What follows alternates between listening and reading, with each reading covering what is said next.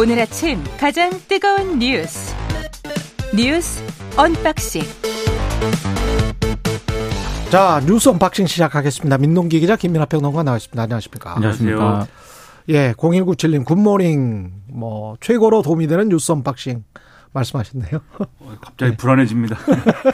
도움이 돼야 되는데. 예. 네. 근데 앞으로 나란히를 얘기하다가 갑자기 이제 예. 뉴스 언박싱에서 계속 가겠다고. 아니. 앞으로 나란히가 결국은 줄서기 문화잖아요. 그렇죠. 그렇죠. 근데 이제 정치권의 그 줄서기 문화가 35년이 지났는데도 권력자들의 줄서기 문화, 관료들의 줄서기 문화는 여전한 것 같아요. 네. 그렇죠. 근데 그렇게 되면 뭐가 문제냐면 창발적인 아이디어가 나오지 않아요. 그렇죠. 제가 밥 한 공기랄지 뭐 이런 해프닝을 보면서 어떤 느낌이 들었냐면 아직도 7, 80년대식의 어떤 위에서 어떻게 보일까만 생각하는 그런 사고방식을 가지고 있구나. 그렇지 않으면 저런 경직된 사고가 안 나오거든요. 사실 관료주의의 가장 큰 문제가 네. 눈치 보기지 않습니까? 그렇죠. 근데 이게 눈치 보기에서 끝나는 게 아니라 옆 친구를 막 구박을 해요. 너는 그러니까요. 왜? 네. 너는 왜 줄 안 서? 그렇죠. 너는 왜 한 발짝 옆으로 튀어나와서 왜 시- 이 조회를 끝나지 않게 만드냐. 심지어는 그래서 줄을 잘 쓰는 쓰게 만들잖아요. 인간의 그렇죠. 심리를. 그래서 줄 잘 쓰는 사람이 또 반장도 되고 승진도 하고 뭐 이렇게 되는 거거든요. 그렇죠. 근데 정치가 여의도 정치 대통령 실도 마찬가지고 다 그런 식으로 심지어는 관료들까지 그런 식으로 가는 것이 아닌가 또는 심지어는 언론들까지 줄서기를 시키고 있는 것이 아닌가 그런 생각이 좀 들어서 그런 나라에서는 그런 기업이나 그런 조직에서는 그런 그런 회사가 구글 되겠습니까? 그런 회사가 마이크로소프트 되겠어요? 오늘의 교훈 이제 최경영처럼 살자. 네, 이렇게 줄서기를 거부하며. 예, 뉴스 언박싱 시작하겠습니다. 예. 쌀값 안정 대책이 나왔습니다. 어제 이제 민간 여당 정부 간담회를 열었습니다. 그래서 이제 대책을 발표했는데요. 어, 농식품부 장관 차관이 이제 브리핑을 했거든요. 올해 수확기 쌀값이 80kg당 보통 한 가문이라 그러지 않습니까? 20만 원 수준이 되도록 하겠다. 그리고 쌀값 하락이 우려가 되면 빠른 시기에 시장 격리와 같은 수확기 대책을 추진하겠다. 이제 이렇게 발표를 했습니다. 그러니까 한마디로 정부가 법 개정 없이 선제적인 시장 격리를 통해서 쌀값을 평년 수준으로 떠받치겠다. 이 얘기를 이제 강조한 것으로 보이고요.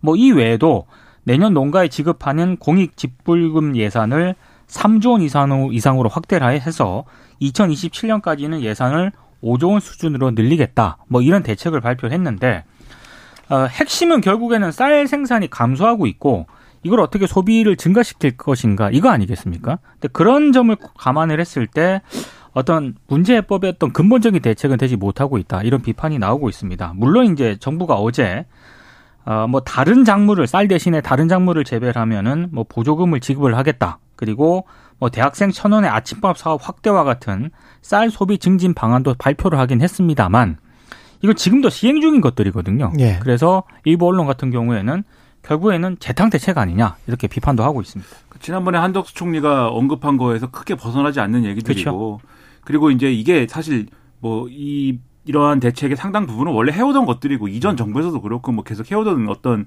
수준들인 것이고 단지 예를 들면 직불금 예산이 이제 뭐 좀 더 늘어난다거나 뭐 이런 수준일 텐데 이게 예를 들면 뭐 작년 수준에 그러니까 양곡관리법을 한참 뭐 하느니 마느니 할 때 이제 정부가 막 이런 것도 하고 있는데 왜 그러냐라고 하는 근거로 나왔다면 그러면 거기서부터 토론을 해보자 이랬을 텐데 지금 양곡관리법 이미 통과가 되고 그것을 거부권을 행사한 다음에 그 다음에 이제 이 얘기를 하면서 어 대안처럼 얘기를 하는 거지 않습니까? 그러면 오히려 국민들이 볼 때는 아 이렇게 모처럼 뭐 당정이 이렇게 막 협의를 하고 이런 과정 속에서 대안을 많이 얘기했을 줄 알았는데 그렇지는 않구나. 그러니까는 마땅한 어떤 특별한 대안이 있는 것은 아니구나 이렇게 여겨질 법한 그런 상황이거든요. 더군다나 농민 단체들은 지금 이 가격에 예를 들면 이제 20만 원까지 이 80kg 그램당 20만 원 수준까지의 수급 안정 대책이라는 거에 대해서 기존에 우리가 요구했던 건 한 22만 원에서 24만 원까지도 이제 요구했던 건데 그렇죠. 요 수준이 맞느냐 뭐 이런 얘기까지 하고 있어서 그러니까 물가하고 생산비가 올라갔거든요. 그렇죠. 네. 그래서 이게 잘 맞는 대책인 것인지는 아직은 좀 의문이다. 좀 더 보완하고 좀 논의를 확장할 필요가 있겠다 이런 생각이 듭니다. 예. 그리고 중대재해법 위반 첫 선고가 나왔는데 노동계에서는 굉장히 반발을 하고 있네요. 그러니까 지금 온유 파트너스 대표에게 어제 재판부가 징역 1년 6개월에 집행유예 3년을 선고했거든요. 이번 선고가 관심을 받았던 것은 중대재해법 위반 관련 1호 판결이었기 때문입니다. 안전보건 규칙상 어, 회사가 뭐 안전대 부착이라든가 이런 것들을 조치를 취하지 않아서 노동자가 추락, 추락해 사망을 했다. 이제 재판부가 이건 인정을 했는데, 근데 이후에 뭐 유족에게 진정어린 사과라든가 함께 위로금을 지불을 하고 유족이 처벌을 원치 않는 점 등을 고려했다. 그래서 이제 집행유예를 선고했다고 밝혔습니다. 근데 방금 말씀하신 것처럼 형량이 조금 낮은 것 아니냐 이런 비판이 나오고 있는데요. 양형과 관련해서 이 재판부가 이런 판단을 했거든요. 건설 노동자 사이에서 만연한 안전 난간의 임의적 철거와 같은 관행도 사망 사고의 원인이 됐을 수가 있다. 그래서 이 책임을 모두 피고인에게만 돌리는 것은 가혹하다. 음. 이제 이런 부분이 있습니다.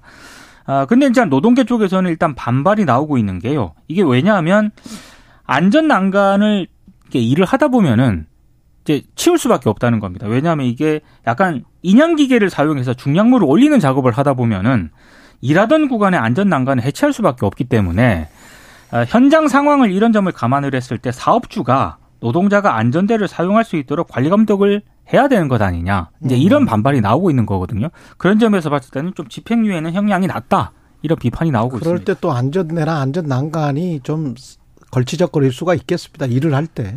그러니까 이 중대재해법의 음. 취지가 그러니까 현장에서 이제 이러저러한 노동자들이 작업을 하는 과정에서 스스로 안전 대책을 무력화 시켜야만 예를 들면 작업이 가능하달지 이런 환경이라면 그러네요. 그렇지 않은 환경을 만들 수 있도록 하는 그러한 조건을 만들어라라는 책임을 사업주한테 지게 하는 그렇죠. 그런 취지의 법이지 않습니까? 근데 이제 지금 이제 사법부의 일단 이 판결 같은 경우에는 그러한 취지를 100% 살리지 못하는 측면이 분명히 있는 거고 그리고 이게 어떤 판사의 어떤 고민이랄까요? 그런 게 좀 느껴지는 게 있는 것 같아요. 그러니까 이 중대재해법을 적용을 해서 기존의 어떤 이, 이 사측이 져야 될 부담이 확 늘어났다. 이런 평가는 피하고 싶었던 게 아닌가. 그래서 지금 이제 노동계에서 주장을 하는 거 보면은 기존에 이제 산안, 산안법, 산업안전보건법 상에서 이제 이런 사건이 일어났을 때 적용됐던 형량하고 비교를 해봤을 때 거의 유사한 수준으로 형량을 맞춘 거다. 이런 비판을 지금 하고 있는 거거든요. 이 법 때문에 급격한 어떤 이런 처벌의 이 변화가 있지 않도록. 그래서 그런 부분에서 보면은 과연 중대재해법의 이제 입법 취지가 맞는 거냐라는 의문이 드는데 더 좀 황당한 것은 어쨌든 지금 처벌이 된 것, 징역이 나온 거지 않습니까? 그러니까 네. 이 뭐라고 합니까? 현행법에 따라서 어쨌든 이러한 처벌이 가능하게 된 것인데 지금 보수 언론이나 이런 걸 보면은 그것에 굉장히 깜짝 놀라고 있어요. 아, 이 부담이 시작이 됐다. 이 정말로 이렇게 중대재해법 때문에 사측이 어 이런 법적인 책임을 물어야 되는 어, 그러한 상황이 벌어졌다. 이렇게 깜짝 놀라고 있기 때문에 앞으로 중대재해법을 둘러싼 양측의 그러한 공방이나 이런 것들은 이러한 판결에도 불구하고 좀 이 중간에서 뭔가 이렇게 형량을 맞추려고 한 듯한 그러한 판결에도 불구하고 계속 논란이 이어질 것으로 예상이 됩니다. 우리가 이것도 좀 생각을 해봤으면 좋겠어요. 왜냐하면 우리 건설 기업들이 외국에 가서 그 큰 건물, 높은 건물 많이 짓지 않습니까? 싱가포르에서 가장 높은 건물도 네. 우리 건설 회사들이 다 지은 것들이고 그런데 왜 유독 한국에서만 왜 이런 사고가 많이 나고 산업재해가 OECD 중에서 뭐 최고 수준이다. 뭐 1년에 2,000명 안팎으로 이렇게 사망을 한다. 왜 그럴까? 왜 똑같은 건설회사가 다른 나라 가서 뭐 초고층 건물을 지을 때는 왜 사고가 덜 나는 것일까? 거기에 관한 재반 환경을 한번 생각을 해봐야 될 것 같고 그러면 우리 건설회사는 다른 나라 갔을 때는 더 뭔가 경각심을 가지고 굉장히 주의를 기울이는 어떤 뭔 시스템이 있는가? 근데 예전에 예. 이 노동 문제를 다룬 드라마가 JTBC에서 방영된 적이 있거든요. 예. 그때 이제 프랑스의 어떤 그런 선진적인 기업입니다. 그렇죠. 노사 문화가 예. 확립이 되어 있는 그 기업이 예. 국내에 들어와서 이게 한마디로 이제 이런 노, 노조 탄압을 하는 겁니다. 아. 그래서 그 노동 운동을 하는 그 주인공 가운데 한 명이 그 프랑스 기업이 네. 그래서 도대체 왜 그러냐 이렇게 음. 물어요. 그러니까 그 사업주가 하는 얘기 굉장히 인상적인데 한국에서는 이래도 처벌 안 받으니까 이렇게 얘기를 합니다. 그러니까 저거예요. 네. 공기가 다른 거예요. 그렇죠. 공기가 다른 거야. 공기의 냄새가 다른 거야. 이게 예를 들면은 그럼 똑같은 논리로 우리 건설회사가 다른 나라에 가서 이런 위험한 작업을 할 때는 그렇죠. 그 나라 기준에 맞춰야 될 거 아닙니까? 그런데 그렇죠. 또 해외에 나가서는 한국 기준대로 하는 거 아니냐 이런 게 생각이 드는 게 음. 왜냐하면 중동에서 예를 들면 건설 수주나 이런 것들이 막 이제 많았던 거에 대해서 이제 언론들이 그렇게 평가를 한 적이 있어요. 이 중동에서 한국 기업을 믿는다. 왜냐하면 굉장히 위험한 상황이고 심지어 전쟁 위험이 벌어져도 다른 나라 기업들은 다 철수하는데 다른 나라 노동자들은. 그렇죠. 네. 다른 나라 노동자들은 도망가는데 한국 노동자들은 위험을 무릅쓰고 한다. 그러니까 이게 미담으로 포장되기만 할 문제는 아닌 거지만 그렇죠. 어쨌든 그러한 어떤 문화, 그러한 기업의 어떤 문화가 어디서 왔느냐라는 것에 대해서는 음. 우리가 이런 판결을 기본으로 해서도 한번 생각해 볼 필요가 있다라는 것이죠. 아, 사후 재보궐 선거 결과 지금 조금 더 분석을 해보면 울산 같은 경우는 아무리 기초 의원이라고 하지만 거기가 대표 가 김기현 대표가 거기 울산 지역구 아닙니까? 그러니까 몇몇 이제 그 결과가 네. 이제 언론들의 주목을 받고 있는데 말씀하신 울산 남구 기초의원 선거 같은 경우에는요 민주당 후보 최저 최적 최덕정 후보가 50.6%를 얻어서 당선이 됐거든요. 음. 근데 말씀하신 것처럼 지금 김기현 국민의힘 대표 그 지역구가 울산 남구입니다. 그러니까 아무래도 집권 여당의 대표가 지역구로 있는 곳에서 기초의원 선거이긴 합니다만 지금 더불어민주당 후보가 당선이 됐다라고 하는 것. 그리고 가서 내려가서 또 선거 운동을 했어요. 그렇습니다. 김기현 당대표도 선거 운동을 했고 음. 이재명 대표도 내려가서 선거 운동을 했거든요. 근데 이제 결과 결과적으로는 민주당 후보가 당선이 됐기 때문에 음. 상당히 상징적인 어떤 의미가 있는 것 같고 그리고 특히 울산 남구 지역 같은 경우가 이번에 당선된 지역이 굉장히 좀 보수 색채가 강했던 지역입니다. 역대 어. 대선에서도 대선 총선에서도 굉장히 국민의힘이 강세를 보였던 지역이었거든요. 근데 이번에 민주당 후보가 당선이 돼서 상당히 좀 어, 국민의힘이 긴장을 해야 되는 것 아니냐. 이게 이제 언론들의 분석입니다. 전주 울도 국민의힘이 생각보다 되게 적게 나온 거예요. 맞습니다. 8%면 상당히 적게 나온 겁니다.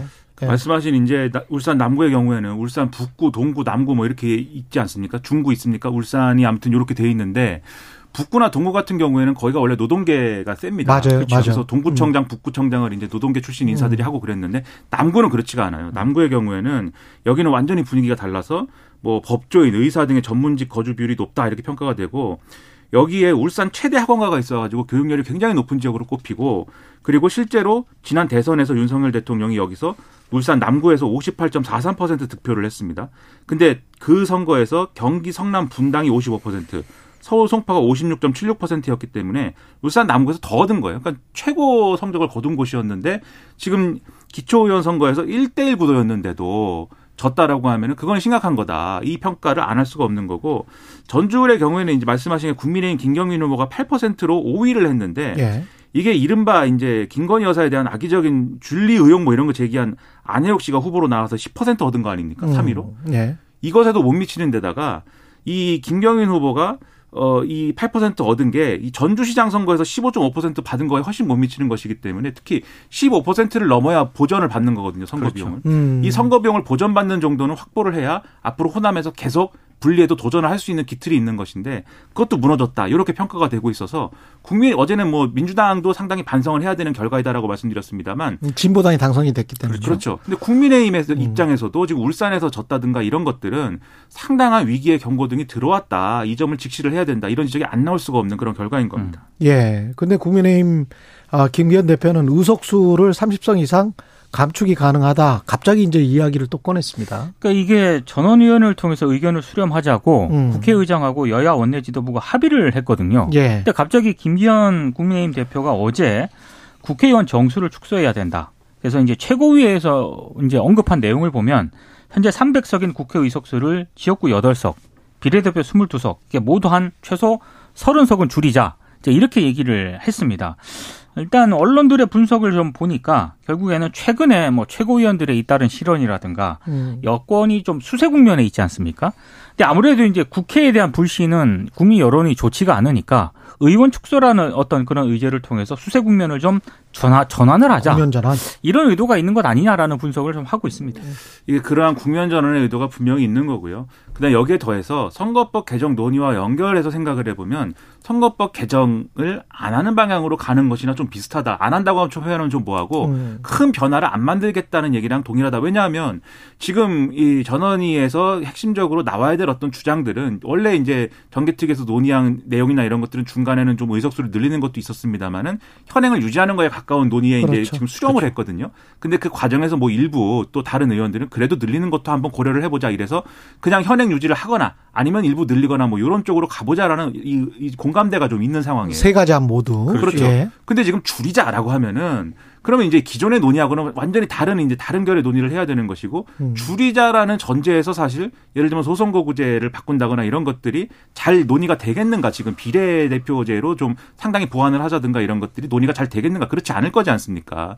그러니까 이게 연동형 비례대표제 이전으로 그냥 돌아가자 이상의 논의는 좀 불가능한 그러한 얘기로 수렴될 수가 있어서 제가 볼 땐 이거는 여러 가지 위기 상황이나 이런 것들이 있다 보니까 현- 음. 이전 세- 제도대로 현행 현행은 아니더라도 이전 제도대로 돌아가는 게 차라리 낫겠다라는 계산이 좀 있는 게 아니냐 이런 해석이 될 것 같습니다. 그리고 대한변협이 공경의 변호사 징계를 지금 검토를 하고 있습니다. 이- 이거는 처음부터 좀 이야기를 해야 될 것 같은데요. 그러니까 예. 이게 피해자 학생이 있었습니다. 2012년부터 학교 폭력에 시달리다가 2015년에 극단적인 선택을 했거든요. 예. 근데 어머니가 서울시 교육청 학교법인 가해 학생 부모 등을 상대로 손해배상 청구 소송을 냈는데요. 했고 이 소송을 맡은 변호사가 권경의 변호사인데 변호사고. 지난해 2월 1심에서 가해 학생 가운데 한 명의 부모를 상대로 승소 판결을 받아냈습니다. 음. 근데 이제 이 어머니가 배상 책임이 인정되지 않은 사람들에게도 책임을 묻겠다면서 지난해 5월에 항소를 했거든요. 그런데 갑자기 패소 판결문을 받았다라고 해요. 이유를 알고 봤더니 이 담당을 했던 권경의 변호사가 세 차례 열린 항소심 변론기 일에 모두 불출석을 했기 때문입니다. 이게 변호사 업계에서는 도대체 이해가 안 되는 사건이다.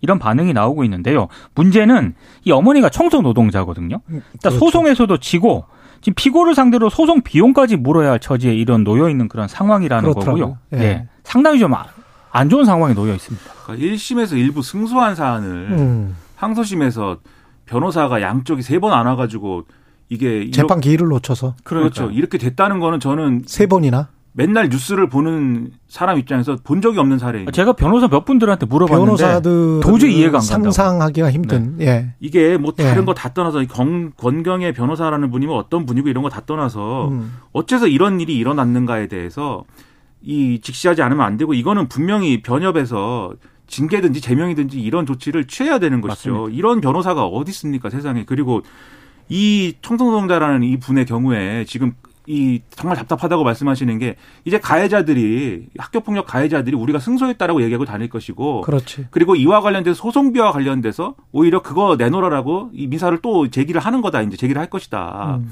그리고 원래 서울시 교육청도 그 루트대로 가려다가 논란이 되니까 지금 안 한다는 거 아닙니까 또. 확정은 아니고요. 검토하겠다고. 그렇죠. 그런 네. 분위기로 좀 변화하고 있는 건데 그러니까 이분 입장에서는 얼마나 황당한 겁니까? 변호사 자기가 이 선임한 변호사인데 어떻게 이런 일이 있는지 참 이해가 안 되는 상황입니다. 예. 뉴스 언박싱 민동기 기자 김민하 평론가였습니다. 고맙습니다. 고맙습니다. KBS 라디오 최경영의 최강 시사 듣고 계신 지금 시각 7시 40분입니다.